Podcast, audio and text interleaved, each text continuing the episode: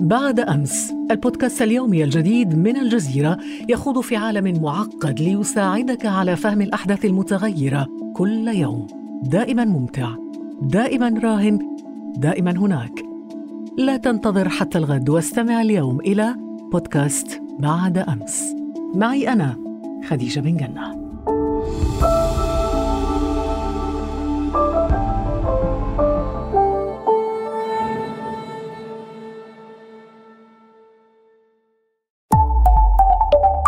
الجزيرة بودكاست. ارتكزت هذه الحلقة إلى البحث في المراجع والمصادر الموثوق بها وكتبت بضمير المتكلم لمقتضيات العمل الدرامي.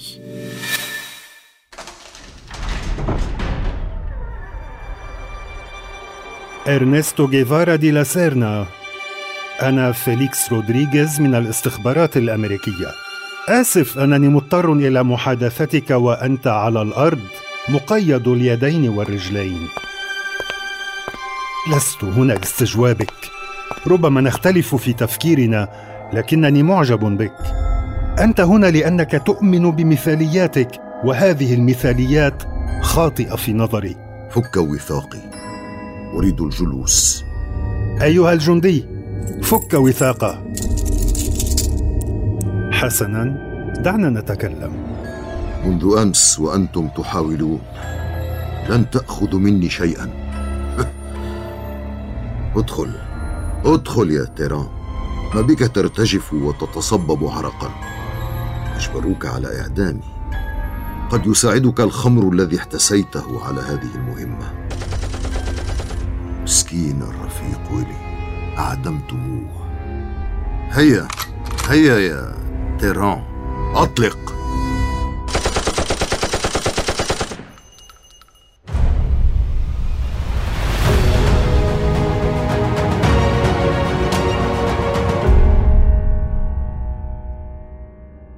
تعالوا أروي لكم قصتي في بودكاست رموز من الجزيرة. سيرافقني رفيقي قائد الثورة الكوبية فيديل كاسترو. سنتذكر وقائع ونتناقش حول أخرى. شكرا لك يا comandante لطالما انتظرت هذه اللحظة. رفيقي فيديل ألا تعرف أن لقب تشي الذي اكتسبته في بداية عملي الثوري في غواتيمالا هو الأحب إلى قلبي. كان يمكنني أن أعيش ميسورا في الأرجنتين. كأي شخص ولد في عائلة أرستقراطية. ولكن لا أنا من هذا النوع ولا والداي اليساريان اللذان أيدا الجمهوريين في الحرب الإسبانية. زرعت والدتي في الحب للشعر والفلسفة.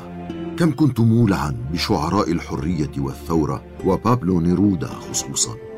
وتأثرت أيضا بأفكار سيغموند فرويد وحفرت في عميقا كتابات كارل ماركس. أخذت عن أمي الكراهية لرجال الدين. أتأمل اليوم كيف بدأت حياتي وأين وكيف انتهت وأين وأي صدف جمعتنا ودفعتنا لنكون معا قبل أن نفترق.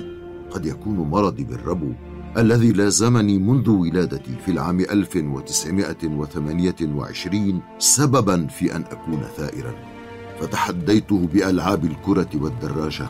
وهو ما جعلني أعشق ركوب الدراجات لأقوم وأنا في الثانية والعشرين برحلة طويلة على دراجة نارية شمال الأرجنتين. لأعيد تكرار التجربة مع صديقي ألبرتو في العام التالي ولكن في معظم أمريكا اللاتينية. ألم أقل لك إنك منذ البداية كنت تبحث عن الثورة يا تشي ذهبت إليها بنفسك ولم تأتي هي إليك. آه. صحيح. تلك الرحلة التي امتدت لأشهر عدة دفعتني لأن أكون ثائرا ومدافعا عن الناس. ففي جبال الأنديز كانت موجعة مشاهد الفقر في الأرياف. فلاحون يكدحون عبثا في حقول يملكها أغنياء متسلطون. علمتني الرحلة أن أمريكا اللاتينية كيان واحد ويستلزم استراتيجية تحرير واحدة.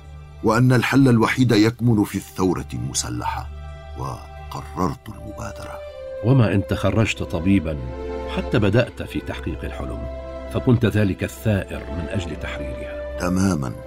في غواتيمالا وجدت الثورة التي كنت أحلم بها حيث كان الرئيس أربينز يحاول إحداث ثورة اجتماعية. هناك توحدت أمريكا اللاتينية في ثوارها الذين أتوا من دول عدة.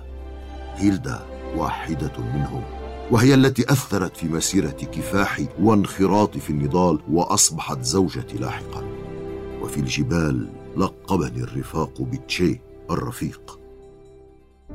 وفي العام التالي عندما جرت إطاحة أربينز بدعم من ال CIA رحلت إلى المكسيك حيث قدر لنا أن نلتقي أنا وأنت. أظن أنني سبقتك بوصولي إلى المكسيك أليس كذلك يا تشي؟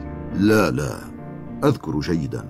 آنذاك كنت أنت ما تزال في كوبا. تمضي حكم باتيستا عليك بالسجن. التحقت بنا بعد الإفراج عنك. هيلدا مرة أخرى تؤثر في مسار حياتي. فقد تعرفت عليك من خلالها. هي جمعتني أولا بشقيقك راؤول ثم التقينا. آه كنت في صدد إطلاق حركة السادس والعشرين من تموز يوليو وأنت في ذروة الحماسة الثورية. وجدت فيك ضالتي لإزاحة باتيستا. أنت حالم تبحث عن شخص ينفذ خططا وأنا هو هذا الشخص. لذلك تكاملنا. لكن هذا لا ينفي التباين بيننا منذ اللحظة الأولى. في اجتماعنا الطويل آه، تتذكره بالتأكيد. تناقشنا عشر ساعات. أنا أردت تحرير أمريكا اللاتينية كلها وأنت أردت البدء من كوبا. لقد وافقتك. لأنني أعجبت بك وبتفاؤلك وتدريباتنا المشتركة وطدت علاقتنا. كذلك اعتقالنا في زنزانة واحدة. لقد كان كل منا يريد البقاء في السجن حتى يخرج مع رفيقه. بل إنك طالبت بخروجي قبلك. لهذا السبب عندما أطلقوا سراحك كنت جاهزا للقيام بأي عمل ثوري تريده. ولهذا نفذت معك الهجوم البحري على كوبا. ولو كان مغامرة كبيرة.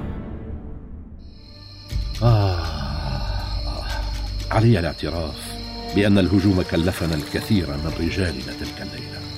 هل كان منطقيا أن نستخدم مركبا متهالكا؟ اسمه جرانما. لا أنساه. ألم يكن مناسبا أن ننتظر تراجع الأنواء البحرية لنصل من المكسيك إلى شواطئ كوبا؟ أعتقد أننا استخففنا بسرية الهجوم. فوشى بنا بعض من رجالنا. ولذلك انتهى الهجوم بكارثة. نعم. أطبق علينا جيش باتيستا عند نزولنا وقتل منا الكثيرين. لكن الحماسة للثورة دفعتنا. نحن الباقين على قيد الحياة لنطلق حرب العصابات بدءا من جبال سييرا مايسترا. لقد كنت عنيدا جدا وصعب الاقتناع. وأنا أنا أفضل الجنود الذين يلتزمون معي من دون عناء. لكن حماستك أعجبتني. لذلك منحتك رتبة القائد الثاني. أذكر ذلك اليوم. دخلت علي بوثيقة رسمية وقلت وقع يا رفيق السلاح. وهكذا صرت الكوموندانتي كنت مسرورا بأنني لم أكن مجرد مقاتل آنذاك. شفيت غليلي بإقامة مجتمع المساواة في كل منطقة نسيطر عليها. علمت المقاتلين القراءة والكتابة بنيت مستشفى وأطلقت إذاعة. لقد كان هاجسي نشر الأيديولوجية الماركسية. أعرف أن الكثير من رجالنا امتعضوا لأنهم ضد الشيوعية. وأنت قمت بدور ملتبس يا رفيق فيدال لتعالج المشكلة. حاولت أن توحي لي بأنك شيوعي ولهم بأنك لست شيوعيا. لا تلمني يا تشي لا تلمني. لم يكن في الأمر سوء نية. ها قل لي كيف كنت سأتمكن من كسب ود الجميع والمضي في الثورة؟ في الحقيقة يا فيدال كنت أعرف أنك تفتش عن مصلحتك لكن الصداقة لك كانت تدفعني للبقاء معك. سمعت البعض يقول إن فيدال كان فيداليا ولم يكن شيوعيا وأنا أؤيد هذا القول. لكن الأخطر هو أنك تعاملت مع السي اي اي لا لا لا لا لا تظلمني يا تشي. لا أظلمك. علمت لاحقا أن عملاءهم كانوا في حاشيتك. بل إن بعضا من تمويلنا في حرب العصابات جاء من الولايات المتحدة. اعتقد الأمريكيون أنك ستكون واحدا من الحكام الفاسدين الممتثلين لأوامرهم. لاحقا فهمت لماذا هرب باتيستا من قصره. عام 1958 عندما اقترب هجومنا من هافانا. ولماذا سارعت واشنطن إلى الاعتراف بحكومتنا فور إعلانها في شباط فبراير عام 1959 ودعني أصارحك أيضا. في كل المحطات كنت أنا في طليعة المهاجمين. وعندما صرنا على مشارف العاصمة طلبت مني البقاء في الخلف. لتقطف وحدك الانتصار. لا لا لا يا تشي لا. فقط لكي يكون التتويج لرجل من كوبا. لا تنسى أنك أرجنتيني ولم تكن قد حصلت على الجنسية آنذاك. لقد سعيت إلى المجد لك دون سواك. هل تذكر قصة الحمامة البيضاء التي حطت على كتفك في خلال لقائنا مع الحشود في هافانا؟ الناس هتفوا واعتبروا ذلك فألا حسنا لمصلحتك. ولم يدرك أحد أن مربي الحمام كان يختبئ خلفك ويحرك حماماته بالصفارة. لو كنت راغبا في التفرد هل كنت سأعرض عليك الجنسية وأرفع المناصب في الدولة يا كوماندانتي؟ في كل المواقع التي كلفتني بمسؤوليتها تعرضت لانتقادات قاسية ونأيت بنفسك عنها. آه يا comandante آسف تشي ما هذا الافتراء؟ رفيق فيدل ألا تذكر المهمة القذرة التي كلفتني بها لإعدام المئات من رجال باتيستا في سجن لاكابانيا؟ لقد حملت مسؤولية تلك الإعدامات وليس عادلا أن تلحق بي هذه الوصمة وحدي كنت أعرف أنها قاسية جدا حتى إنني غبت عن كثير من المحاكمات خصوصا عندما كان يزورني الأهالي ويلتمسون الرأفة بأبنائهم حسنا. انسى الإعدامات. ألا تتفق معي أن تشددك في تطبيق الأفكار الماركسية كان كارثيا؟ ألم يؤدي التأميم القاسي إلى اختناقنا؟ صحيح. أنا أعترف هنا. لقد أممنا ثمانية وتسعين في المئة من المؤسسات حتى دكاكين الحلاقة. المبالغة في التأميم كانت خطا وقد أبلغت ذلك لكثيرين والرئيس جمال عبد الناصر واحد منهم. وكذلك فشلت في مهمتك برئاسة المصرف الوطني وكانت التداعيات خطيرة جدا علينا يا تشي. باتيستا وجماعته سرقوا الأموال وهربوها إلى الولايات المتحدة.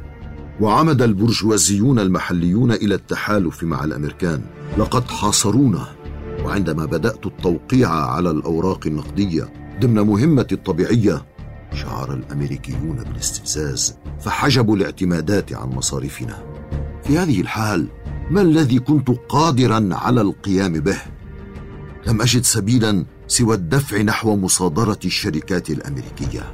وضعتنا في مواجهة مباشرة مع الأمريكيين فاوقفوا استيراد السكر من عندنا وافشلوا اقتصادنا الذي كان يعتمد بنسبة 90% على التبادلات معهم. لكن البديل كان جاهزا. وهو الاستعانة بالسوفييت. هم يحتاجون إلى السكر ونحن نريد النفط. لكنك أنت أنت أفشلت المساعدة السوفيتيه فقد كانوا يبحثون عن ضمانات سياسية وعقائدية كشرط لمساعدتنا. أنت تأخرت كثيرا لتؤيد الشيوعية ثم أيدتها عن مصلحة لا عن اقتناع. أما أنا فكنت مثال شيوعي. كنت أستيقظ في الرابعة صباحا. أذهب إلى الحقل لقطاف قصب السكر حتى السابعة ثم أذهب إلى وظيفتي كرئيس للمصرف الوطني أو كوزير للصناعة. ونفذت نظام التموين وضبطت الأسعار. في السياسة علينا التصرف براغماتيا لا ايديولوجيا يا تشي كانت كوبا ساحة صراع. حاول الأمريكيون تنفيذ انقلاب علينا عبر خليج الخنازير. فرد السوفييت. بنشر خمسين ألف جندي عندنا وعندما نشرت أمريكا صواريخها في أوروبا رد السوفييت بنشر صواريخ نووية فهل نخرج سالمين من صراع الجبارين بالعقيدة أم بالبراغماتية؟ لقد كان هم السوفييت تأمين مصالحهم كما أمريكا وسحبوا صواريخهم من دون سؤال آه. أنت تقول هذا؟ ألم تضعني تحت المراقبة لأن السوفييت طلبوا منك ذلك؟ لم تقدر أنت ورفاقك السوفييت أني كنت تحت تأثير الغضب عندما قلت إنني مستعد لمحو نيويورك عن وجه الأرض.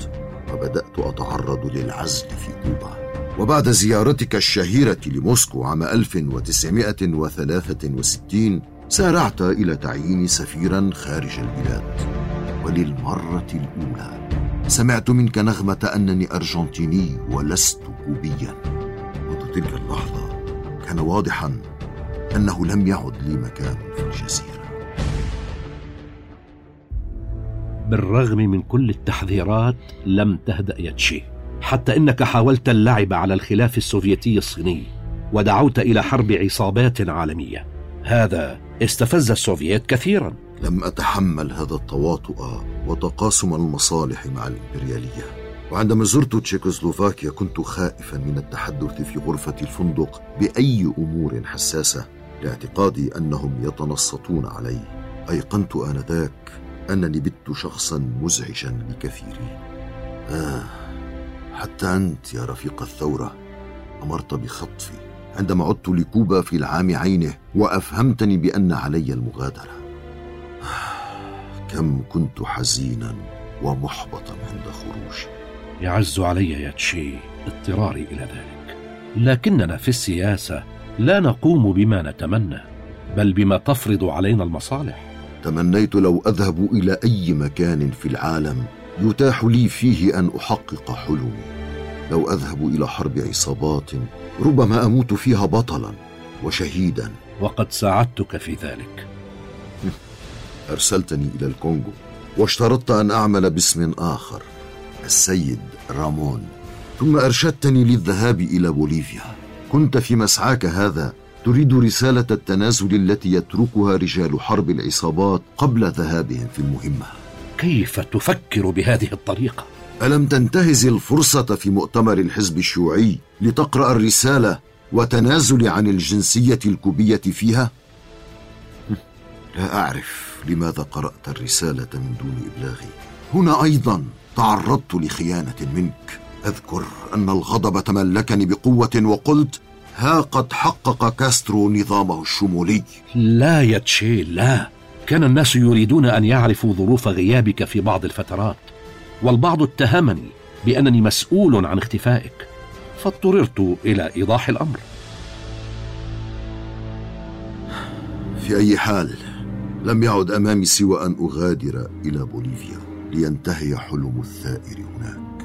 حتى في موتي عام 1967 حاولت أن أنتقم للثورة والثوار. واجهت مع رفاقي الخمسة عشر ألفا وخمسمائة من جنود النظام المدعومين من المخابرات الأمريكية وقاتلنا لمدة ست ساعات. آخ! أصبت في ساقي. دمرت بندقيتي. ولو كانت معي رصاصات أخرى لربما لم أقع في الأسر لكنني أضعت مخزن مسدسي.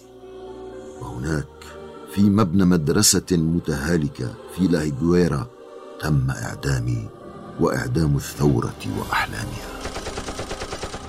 حزنت كثيرا يا رفيق. عرضوا جثمانك للعامة لتكون عبرة ثم أخفوه. كنت عاريا تقريبا. حافي القدمين وعيناك مفتوحتان. أخفتهم حتى بموتي. نعم أخفتهم حتى بموتك. فأخفوا جثمانك في مكان مجهول لسنوات قبل العثور عليه قرب مدرج مطار فالي جراندي لقد بقيت وفيا لمسيرتك.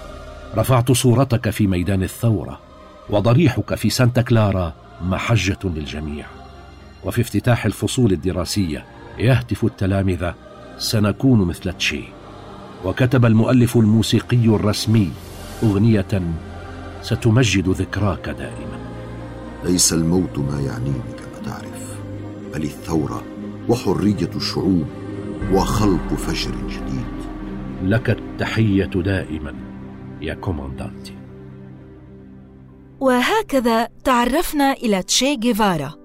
انتظرونا في حلقة جديدة من بودكاست رموز من الجزيرة مع رمز آخر ترك أثره في حياتنا.